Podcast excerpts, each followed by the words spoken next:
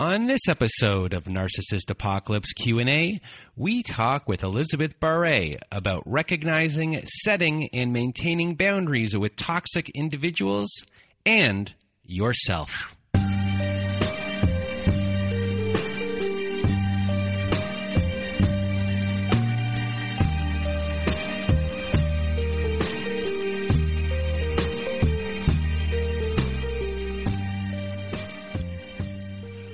Welcome to Narcissist Apocalypse Q&A everybody. With me today we have Elizabeth Barre. How are you? I'm doing very well, thank you. How are you, Brandon? I am doing well. And for those that don't know, you've been on our show before a few times, I think, two or three times. I can't remember now. But I've known you now for 2 years, I think. 2 years. Yeah, yeah, two years at least. Yep. You were an early backer of our show, so I cannot thank you enough. And for those that don't know, you are a somatic and body oriented coach for toxic relationship recovery. And today we're going to talk about boundaries. You've dealt with it in, in your practice with people. I deal with it in in my life, and you know everyone thinks of boundaries in the sense of toxic people and, and keeping boundaries there. But I'm a codependent person. And when you're a codependent person, you also have issues with boundaries as far as encroaching on other people's boundaries. Being a codependent person is a toxic behavior as well. Not too many people who are codependent might think of it in, in that way, but it is not a healthy thing to be codependent. So it is a toxic thing. So we're going to talk about it as far as in relation to other people encroaching on us, and as well as uh, us encroaching on on other people. Absolutely, Cause, yeah. Because that's the healthiest way to do it. And we're going to get into maybe some of my stuff, some of your stuff, and gotcha. so at first, so what are boundaries? So give us what a boundary is.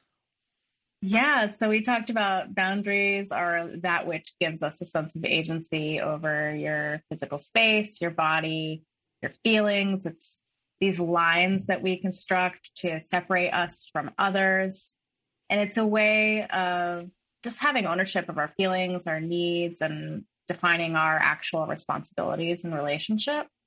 They also tell people how that uh, they can treat us you know, what's acceptable and what's unacceptable. And they just provide healthy bounds for relating.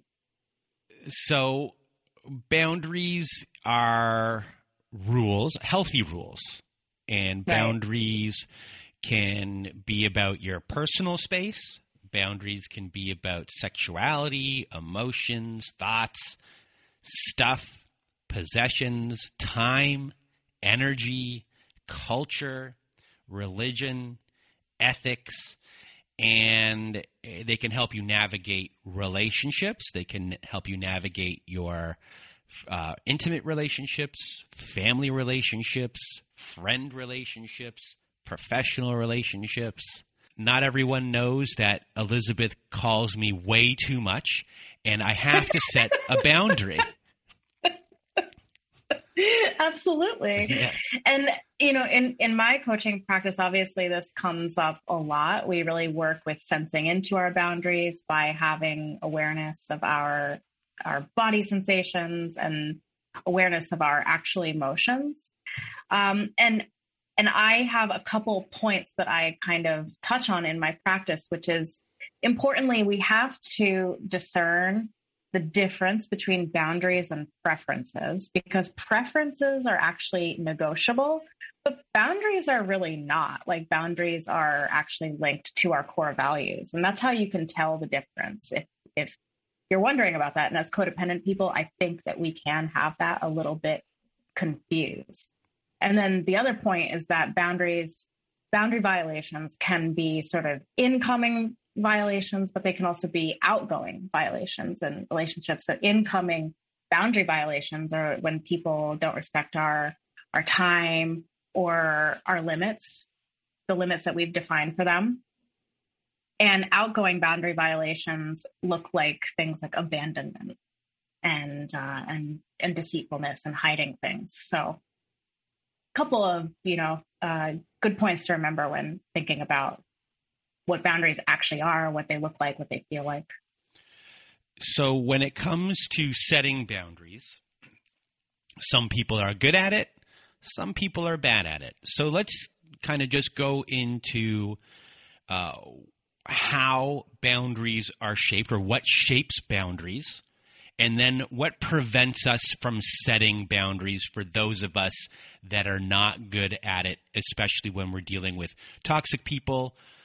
Yeah, so like the first part is is kind of like about our our development and our family dynamic and also to a greater extent our culture this is all what shapes our ability to define our boundaries and to actually uphold the boundaries.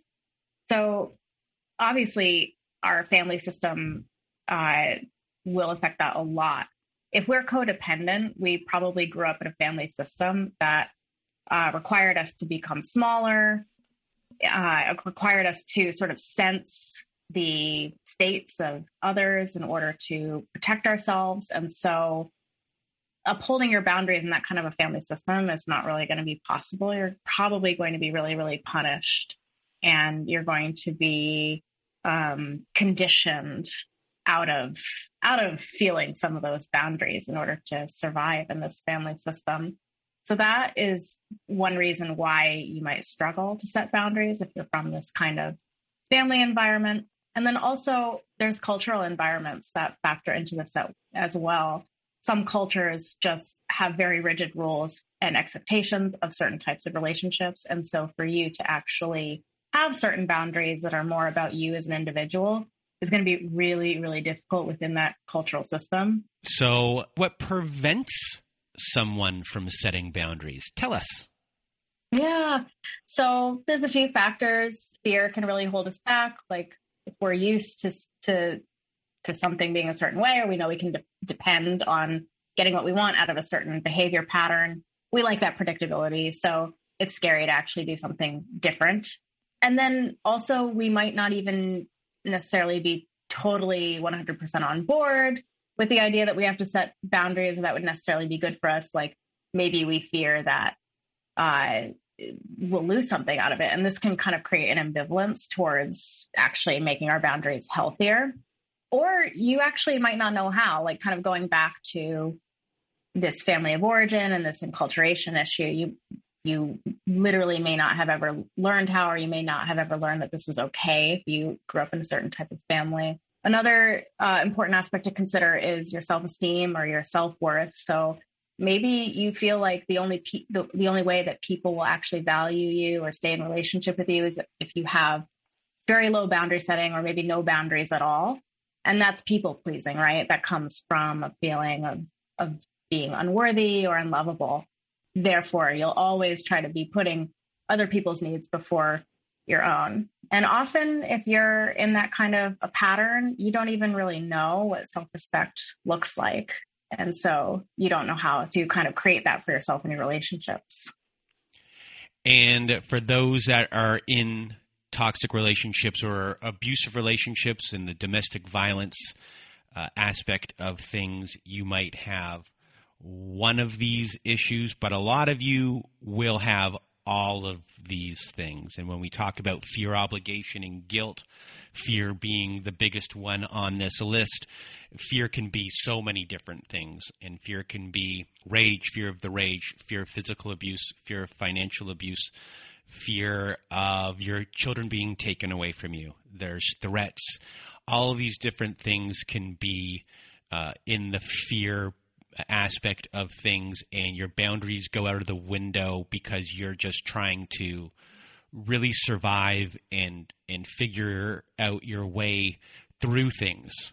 Um, and then when it comes to fear as well, as a codependent person, in the opposite part of the equation, people pleasing is yeah.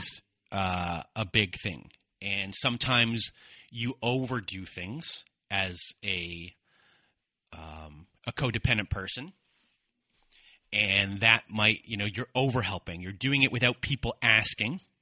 You're kind yep. of, and, and that's a boundary. The other person might not realize that that's a boundary. They're like, oh, this person really, whatever. But a codependent person, when they do so much for other people, they start to get resentful in in their mind, thinking that they are um, doing things and they want it to be reciprocated, and they don't understand why it's not being reciprocated because, well, most people don't function that way. oh, oh, really? so you know you're yeah. overstepping a boundary you don't realize you're doing you have to rein yourself back in over that line and there's there's just you have to kind of draw an imaginary line in the sense of that's that person's house this is my house this is the property line right here stay on your property line you go over that property line that's a boundary and for some people, they might not even notice that you're crossing over that boundary when it's in that codependent situation, but you are. And that will actually, in the long run, hinder your relationship. So I, gone, I went off on a little bit of tangent there, but I think it's important for people to know that you know we are doing a show about abuse and we are doing a show about about boundaries but a lot of times when we're people pleasers boundaries uh, can go or codependence uh, it's a two way street sometimes, and there is a responsibility you have to take about yours, or at least in the aftermath of things, to inspect uh, your behavior and be like, well, that got me into a little bit of trouble there, and to kind of reel yourself back in. So I just, in my mind, it was important to to mention. Definitely. Yeah, and I I mean, there's so much around this fear and this people pleasing as well because you know, Narcissist Apocalypse, this show deals with this so much the fact that those blocks are there actually means that uh, real abusers, like real predators, have something to latch onto and they can kind of like kind of scare you out of your boundaries, right? Like they can, the common manipulations with narcissistic abusers when you might be trying your best to have a boundary, but you have this fear and these people pleasing tendencies they might tell you you're being too argumentative or you're being difficult or you're too emotionally needy, right? And then this just terrifies you into collapsing and being like, "Oh, you know what? I don't actually have that that boundary. That's fine." And that's why codependent people are easy prey in these situations. Right. Exactly. Yeah. Yeah. And I have lived that for sure. So, why do we need boundaries and what are the benefits? Yeah. So there's a bunch. So I actually wrote uh, a social media post about this recently. And that post was about how if we don't have healthy boundaries, we're actually not letting people have the chance to love us authentically. And I, I felt that that was, that that was just something really important to to mention. But boundaries, they kind of they're there to allow us to live in our true selves and they are a form of self-care. They help to manage people's expectations of us. And they actually create more safety in relationships. So when we're in a healthy relationship and we know that our partner has good boundaries, you know, and that they will show up for those boundaries and they'll embody them, that actually has the effect of making us feel safer with them, even if we don't like what they're saying, right? And then we feel safe to either have our own boundaries and do the same or to cut to come closer in healthy ways. So this is this is why this work is actually so important. And even though it's not exactly pleasant if you're not terribly used to it, with some practice, it actually does become easier over time because you'll start to live those benefits and you'll start to feel better. It also means that you're showing up for yourselves and that you value your feelings. And it's also not taking responsibility for the feelings or behaviors of others, which frees up a lot of your own sort of spiritual and emotional energy to live your to live your life and to live your truth. So when we're doing this, we're not worrying about others overly much and we're not we're not mistaking ways that we are accountable. We're actually very clear on what we are we are responsible for and what someone else is responsible for. So something you said there is really interesting to me, which was about which is about energy. because when you don't have boundaries and you're in a relationship um, and you're on the codependent side of things, let's say, and you are, as Brene Brown likes to say, a storyteller to your to yourself. Within that storytelling, you can make insinuations in your head. You're thinking way too much. You're doing all of these things.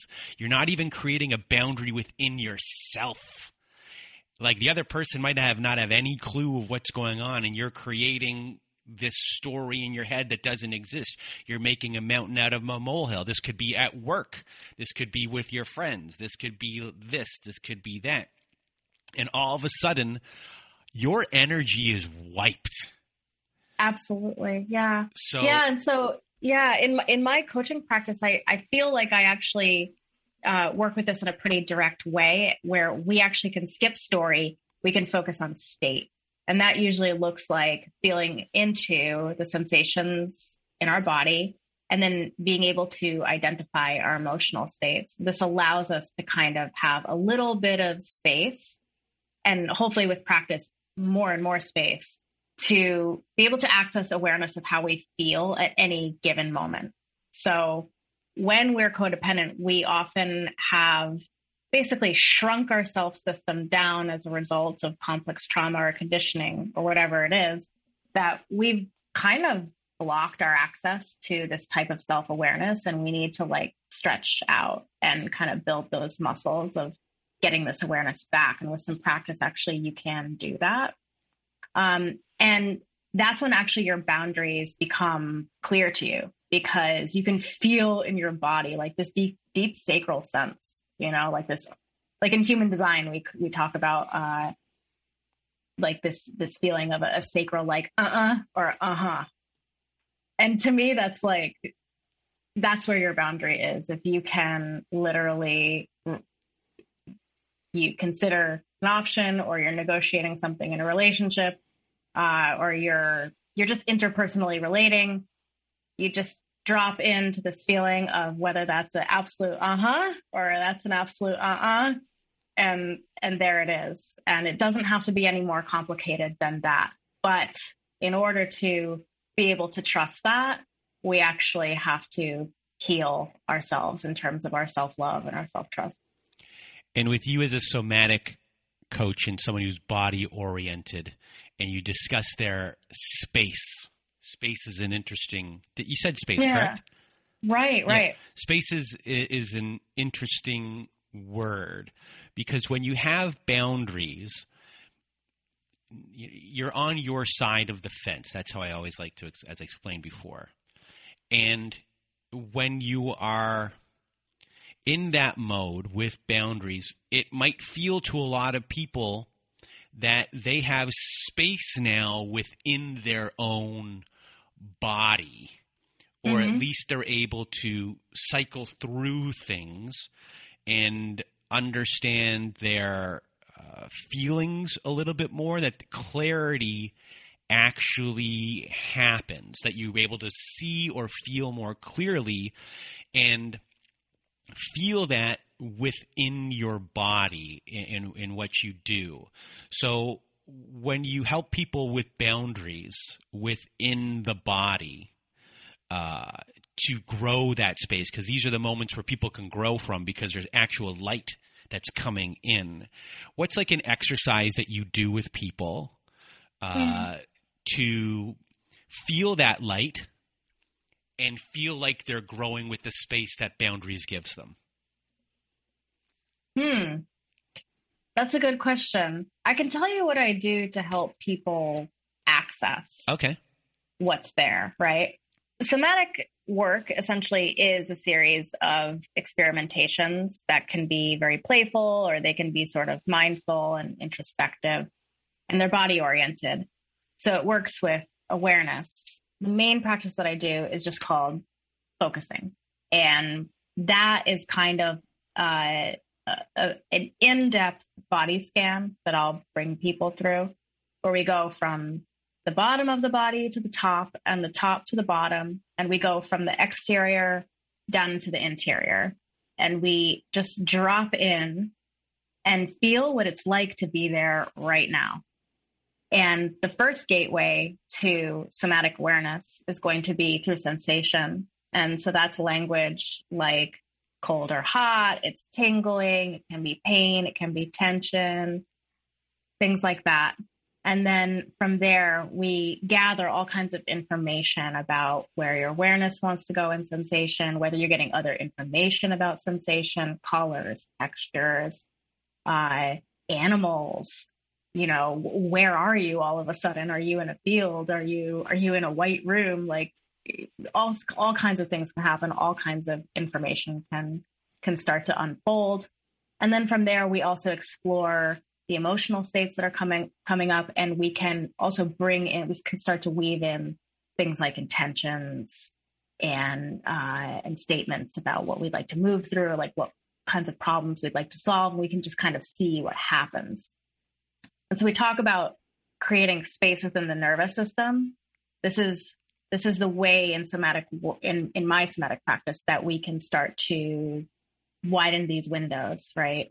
of experiencing ourselves and knowing sort of what has us stuck and what information the body wants to give us about that and understanding how we can resource ourselves through the body uh, to be able to move through some of these things in the session and then outside the session. So we now kind of have a basis of boundaries, what boundaries are, how they make us feel, uh, benefits, and, and those things.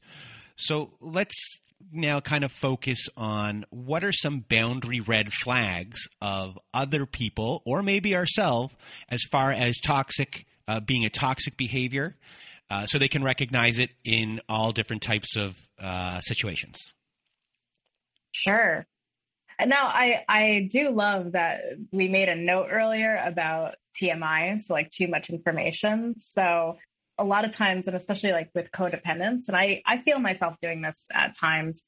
Um, that can look like oversharing, right? Or just becoming too personable, sharing too much, connecting too hard.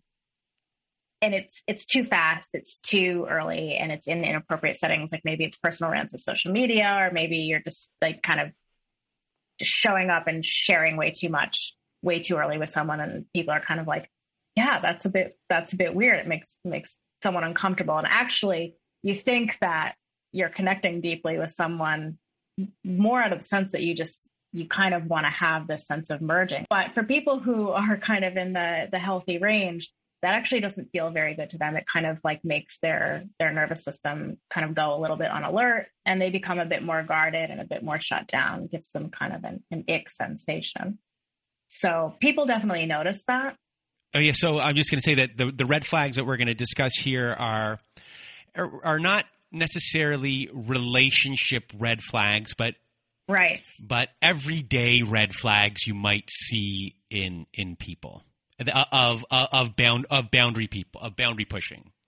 Like personal rants and attacks on social media um, not having a, a filter regard to who you know sort of gets the story of, of drama um, oversharing of personal details with new people in hopes of like hurrying a relationship along um, dominating and having one-sided conversations is a big red flag.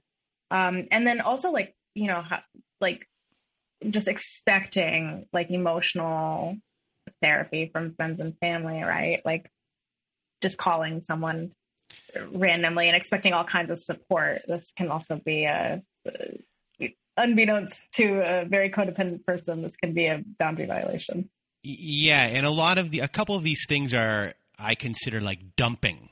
Um, yeah and you know expecting on call emotional therapy just calling someone up not understanding what might be going on in their day mm-hmm. and just not asking permission uh, and just kind of unloading mm-hmm. and you know when you discuss one-sided conversations in a way that's just dumping in a lot of ways the person's just talking at you as if you were not even part of the conversation. You didn't even have to be there. Could have been the wall because you're not part of that conversation. Uh, sharing personal details with new people um, that you, you, in hopes of hurrying a friendship along. We hear that a lot in these uh, how these toxic relationships can begin, where it's shared trauma, and and it's you know I'm gonna it's very victim playing. I, it's going to be victimhood kind of stuff right there, and that's a lot of ways relationship starts, where the victim is being played. They're they're sharing way too much early on to get you on their side. Uh, when it comes to you know sometimes in the same vein, it, they might share someone else's information as well. That's not theirs. They're overstepping someone else's boundary in the sense of they're not being a good friend. That person doesn't know that, and there's and a boundary's being stepped over right there because they want in the good graces of somebody else. And uh, like so, those are just kind of some of the things that uh, a boundary red flags. You can be like okay that's overstepping someone's boundary. And to maybe look at things in the sense of uh, of that in, uh, going forward in the future. I think if you have that in your mind that that is a way to uh, look at things as far as your relationships at the beginning how they're going. And obviously i think one of the things we discussed in the show before which always pops in my head is a boundary is uh, if someone's asking you to obviously asking you to do something like as innocent as hey have another drink uh, and you're like no no i'm fine i'm fine and they just keep on doing it come on have a drink with us have a drink with us have a drink with us that's a boundary and then you have the drink. Uh, you know the little things like that. These are all little red flags. Obviously we know that there are the bigger red flags of boundaries being stepped over but these are the little ones that maybe you can look at at the beginning that might not be big because the big ones might not happen yet. But here's these little ones, and then maybe you do some of these yourself and not realize that you're doing them uh, at all.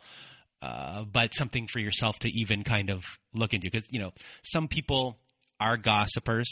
Some of us are guilty of being gossipers. It's something you might not like about yourself and things like that. And it might be one of the qualities that you're not a fan of and you want to fix. So there's these little kind of things right there where like oh, I got to rein myself in here as well. Yeah, and like I guess you know everybody is guilty of this from some time or, or another. Like, don't be overly hard on yourself if you're noticing. But I would also just say like it's important to notice. And then I don't know, Brandon, if we've ever talked about the dry, the drama triangle, but I bring this into my practice a lot. And that's like sort of just like this inverted triangle that's like a map of like if you're in one of these roles, it, it means you're you've gone into like the toxic territory. And that map looks like taking the role of persecutor, rescuer, or victim.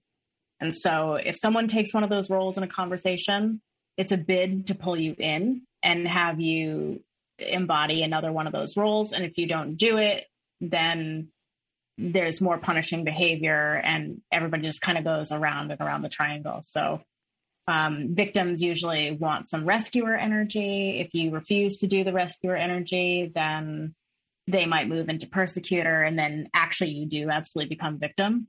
So this is how we can get we're not good with our boundaries or someone else is not good with their boundaries. We can kind of get sucked into this toxic little toxic cycle. That's how how it starts.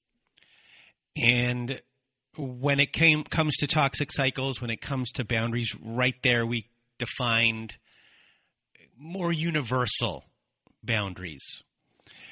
But boundaries can be different for everybody. What triggers me might not trigger you.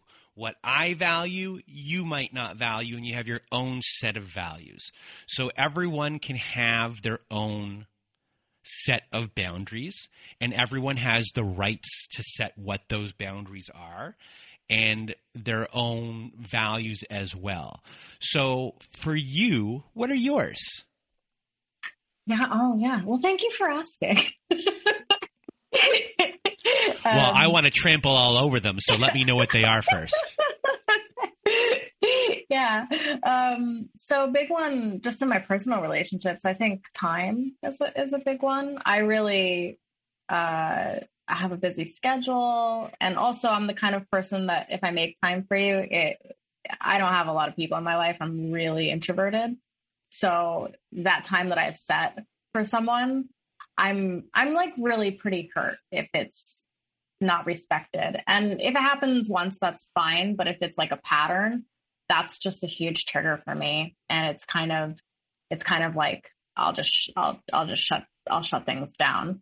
And I've gotten a lot better about um, embodying that boundary. And you know, I've had pushback from some of my very dear friends who who kind of didn't know that they were violating that boundary. Like they don't have the same relationship to valuing time in that same way and I totally get that. And then when I made them aware of it, it was kind of like, can be a little bit of pushback, right? Especially if they're not used to having any boundaries at all.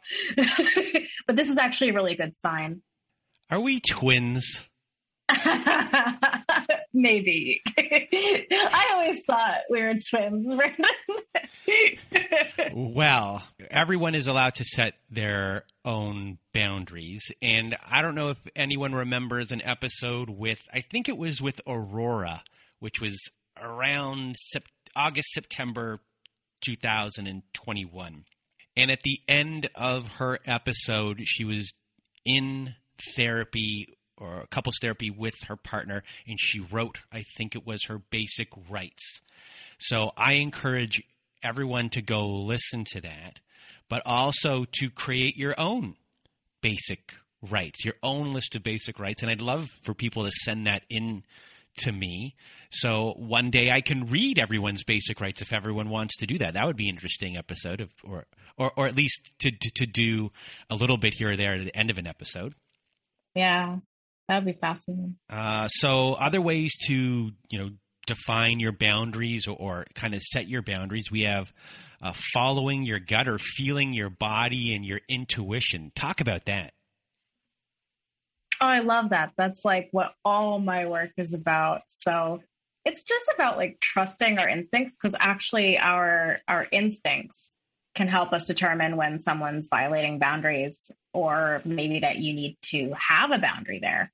And that a lot of time it looks like, you know, basically we just have sort of a, a shutdown of our energy, or maybe we're going into like a hypoarousal state. So like fight or flight. And if you're noticing that there's some kind of situation or some kind of uh, little conflict that you're not addressing and you're going into like a hypoarousal or a, or a hyper arousal state, then that's a really good indication that you need to check in with your boundaries for a little bit of self protection. And when we're talking about hypoarousal versus hyperarousal, that's like paying attention to our heart, our heart rate, which could be speeding up or slowing down, sweating, tightness in the chest, the stomach, some tension somewhere in the body, or or like just like a total lack of energy and a shutdown and getting really, you know, sort of disengaged and drowsy, maybe even falling into like a little bit of a lethargic kind of uh kind of state. And another way of creating a boundary system for yourself is figuring out your values which which is a bit different from your basic right. And your values are like your moral philosophy of who you are. And even this show has its own set of values, which when I did the branding for this show many moons ago, I was told pick your values, pick three to five, and never stray from those values. And I always felt, well, that's what a person should do as well. And if something doesn't fit your values, and you can have 10 values, you can have a lot of different values, but if something doesn't fit your values list, I was always told, throw it away. If that idea you have doesn't fit your values, throw it away. You want to do a show about XYZ? Does it fit your thing? Nope throw it away. And it was an easier way to do that. Do sometimes I fall into a trap of not thinking I forgot what my values were. Occasionally, but hopefully someone reminds me and says, "Hey, that doesn't fit with your values." Just throw it away. And, and you can do this as a human being, as a person. So when you're in a relationship or or you're a toxic person is coming towards you, is what go, is what is happening here fitting your values? No. See you later. Eh, the way I'm living myself, are these the values that I want to live by? And you really, that takes work. You know, it's part of the work that we do, and a lot of people don't do it until after uh, an event, mostly a toxic relationship in the aftermath, where you really start to examine these things, or a big life event. But if if we're going to do the work after, to, you know, the list doesn't always apply just to the relationships that you're getting into, but it also applies to yourself and how you want to live and being an authentic person.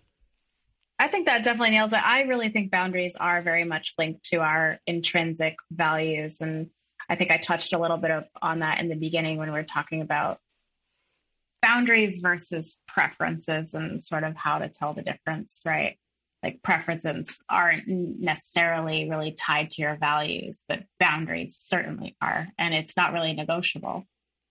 And then this also goes towards other people in a very interesting way because we actually cannot expect other people to, sh- to have the same values as us. And we can be violating their boundaries if we are kind of uh, insisting that they adapt to our value system, right? So that's another important thing to keep in mind. So, how is someone supposed to create and maintain good boundaries?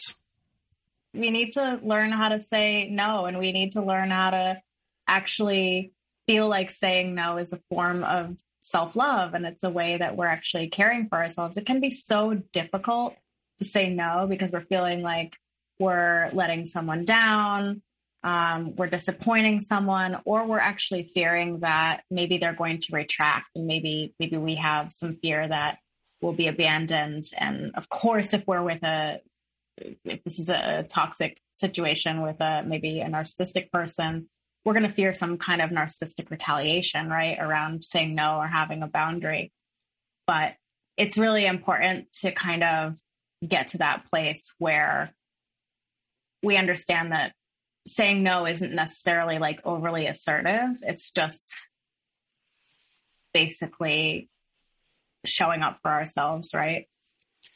And a big thing these days in the 21st century is a boundary about most likely your phone or your Ooh. computer. Yeah. And, and that in itself has become its own world its own safeguarded space because obviously we have physical boundaries, we have emotional space boundaries, but your phone for most people has become your life. Yeah. Everything is on there. Your passwords most some some for some people I'm about to say most likely, but for some people your passwords are on there. Uh, all of your conversations are on there. It's a way to it's a way to reach you. It's a way to bother you. It's a way to track. It's a way to track you. It's quite a weapon. It really is a ticking time bomb of so many different ways of someone that can cross your boundaries while they are there yep. and while they are not even there. Yeah. So, how do you, I guess, set a boundary when it comes to a physical thing like that? Yeah, I mean, sometimes you just have to make rules for yourself. Like I remember from my own toxic relationship experience that I could get really hooked into like hours and maybe day long text message battles, right? Like I could actually get hooked into going back and forth and back and forth and back and forth, texting, not being present at work, like not being present with my friends and roommates, uh, it, it just being totally hijacked by by that. And I, you know, I needed to actually develop the skills to be like, I'm not going to have difficult conversations by text message, and that was just a boundary that I had to put in place in order to protect myself. But you know, there's there's other rules that that we can that we can kind of use, you know. Um, the do not disturb feature on the phone, fantastic. yes. Absolutely, because you know, everyone yeah. is allowed, or, or you're entitled to all the peaceful time that you want to not even hear the phone ring.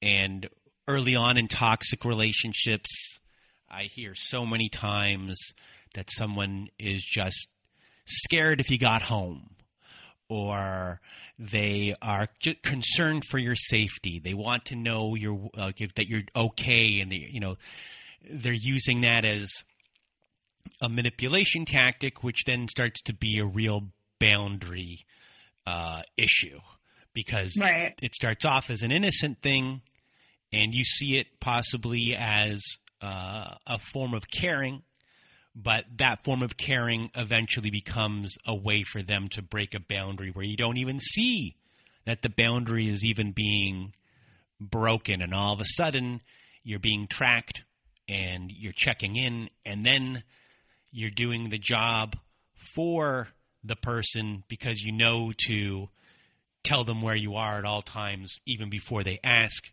And your boundary was so broken that now you're breaking the boundary. You're reaching over and onto their side instead of uh, leaving uh, the line in between your homes. There's no line anymore. You're reaching over to them, and so that's a, way that that device is is used to manipulate you into having your boundaries broken, which is a really big problem for a lot of people because they don't even realize that the boundary has been broken in the first place. Yeah, absolutely. And I think like you know, good to just if if you're concerned about any of this or you want to like kind of start creating a practice for this, you can you can make boundaries around things that are like less charged, like like uh, you know making sure that you don't look at or respond to work emails when you're not supposed to be at work or you know out of office responder on email accounts on when on vacation. Um, making sure like your apps are not uh, giving you notifications while you're supposed to be doing your work. Um, maybe setting aside time where you know you're going to devote this time to yourself and you're actually not going to let anyone try to uh, schedule like a, a, coffee date with you or something like that and, and then really sticking to it. These are kind of like sort of you know less charged ways of starting to create this kind of boundary making practice for yourself. And then also you know for, like for me on a personal level i have to say one way that i worked with my own boundaries was to notice any of this persecutor, victim, or rescuing energy within my own self, or maybe with within a person that I was interacting with. And if I notice any of that, just immediately disengage and go back to like my adult self, right? And this was this is kind of like to me that's kind of a I, I wouldn't want to say maybe a hack, but it, it is something like sort of more subtle, but it actually is like a bypass. I don't have to worry so much about like all these little details and rules and categories of like how to act. If I'm noticing certain energies and I'm like, you know what, I just don't engage with that. Any of those roles, any of those energies, like go back to sort of just being in my adult self. So, you know, as an adult, you possibly grew up not having the ability to set and maintain good boundaries. So, what are some ways that people can do this that might even start off being kind of small things? Because, you know, when you're building a foundation to a home, you're starting off with the basics and it might not seem like a good thing like a big big thing that's happening but that foundation really lays the ground for you being able to build a house on top of everything. So what are some of the uh, ways for you to set and maintain boundaries? You want to take some time to reflect on your core values re- reflect on what's important to you what is non-negotiable right? And and parse that out from what's maybe ne- negotiable. You can put it into the two categories of like, that's your boundary versus that's your preference. So things that you're sort of willing to be flexible on is going to go over to preferences. And then the things that it's like, actually, I'm going to be super disrupted and dysregulated when that's not respected. That's where you know your zone of boundary really is. So, you know, we want to take some time to actually investigate that. And I think that doing some coaching or doing some therapy around that is always a good idea, obviously. And uh, another practice that you can do is journaling, or you can just kind of like bring that into your mindfulness practice and just kind of get reflective on that. It's worth the exercise for sure. So we want to spend more time befriending ourselves essentially. And this can start really small, like I said, with with just little things, you know, pick things to kind of set limits on that feel good and aren't too hard or too trigger- triggering to enact like that that that that rule around not accepting work emails for instance or being like i have non-negotiable one hour of exercise or one hour of contemplation for myself a day and, and nobody else is allowed to schedule time with me on that day those are really good kind of like micro boundary exercises to start with and then you can build upon that so I would say go slow and take it at your own pace. It's important to be gentle with yourself while you're doing the kind of work. Otherwise, it can get really overwhelming for you and it can just start to feel really impossible. And you can kind of just sort of, you know, spiral off into some kind of shame that's just not going to be productive for you and it's not going to actually help you to live in your boundaries. And then, you know, you can also do like an inventory of how that's going in all of your relationships. So it's always a good idea when we're starting new relationships to kind of show up for those boundaries right away and set up the expectations. We're, we don't have to be aggressive about this at all. We can just simply sort of live these out, trust our sense of saying no, trust our sense of saying yes. And it creates a really good foundation for relationship. In existing relationships, when you kind of start to exercise this, expect a little bit of pushback.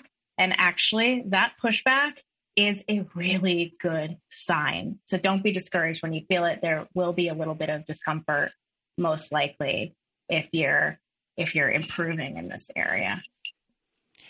And ones that I have down on my list are to be consistent. And to me, mm. that means just like someone who has to continuously do the work every day, if you're an alcoholic or you have a drug addiction, we have a problem ourselves. We're not good at boundaries. We have a boundary, a, a, a people pleasing addiction. So we have to be consistent in putting our boundaries out there because if we start to let them slide, just just like if a, if an alcoholic takes one drink, that can lead to problems. So you uh, just you have to go to your meetings all the time when you're an alcoholic. You have to have your consistent boundaries all the time because that can lead you back to losing them completely. Uh, other one on here, you kind of just mentioned it a little, which was, you know, someone kind of trampling on your boundaries or, or pushing in that sense. So communication is a really big uh, part here because with boundaries, if someone is consistently overstepping your boundaries, you need to communicate to this person in a non confrontational way. And I think this is an interesting thing, especially dealing with a toxic person, because a toxic person might get their wound hit. So, and then that might cause a bigger problem, a rage might come. So to use, I guess, I'd like to say uh, Bill Eddy's like Biff system in a way, which is brief, informative, friendly, and firm as far as your communication style, or to learn like uh, Dr. Marshall Rosenberg's a nonviolent communication style, which is really oh uh, yeah. If you've yeah. ever read his books, they're fantastic. Oh yeah, yeah. I used to have a CD in my car. I loved his voice and his stories. So, uh, you know, communicating that, and then if the person is still, even after you communicated that, if that person is still doing what they're doing, boom, you're gone. You know, mm-hmm. that that could be part of your uh, one of your values lists right there. Recognizing the boundaries of others. So your job is not to just recognize your own boundaries, but to also appreciate the values and the boundaries of other people. And, and by doing so, that can create a healthy relationship. I also have to say, and I was thinking about this earlier, I think like there's a, a red flag with ourselves that we might be able to recognize. Like if we are triggered by someone having healthy, balanced boundaries, that's actually an indication that we need to do some work around our own. Because when we don't have a good relationship to our boundaries, someone else having boundaries, like we can receive that as a bit triggering, or we might think like that's a bit, you know, rude or something like that. And I've seen that. Um, I've experienced that a little bit when I wasn't so healthy with myself, feeling a little bit hurt by someone having a boundary. And so we know that we're doing good work when other people having boundaries is kind of like, yeah, great. Actually, that makes me feel good. That makes me feel safer with you. And, and, and I feel like I can show up authentically as well. And as far as showing up authentically, I think we should leave it on this last note of a way to set boundaries for yourself. I don't know how many we've gone through, but a big one is you have to be your biggest champion and you have to show yourself a lot of love and caring. And if you don't think you're worth anything, if your self worth is negative 100, and you don't think that you are deserving of love or deserving of a lot of things, your boundaries might not be in the place they need to be because of the way you are valu- valuing yourself. So, doing a lot of work on yourself and becoming your own best friend, becoming the person you love most is so important because that's the person you should be loving most you, yourself. And if you love yourself and then create this self everything, self worth, self respect, self confidence, self acceptance, then creating boundaries for yourself becomes that much easier because you're putting yourself first. And when you put yourself first, and not in a narcissistic way, everybody, not in a narcissistic way, but you're putting yourself first because you who do you hang out with the most? Yourself.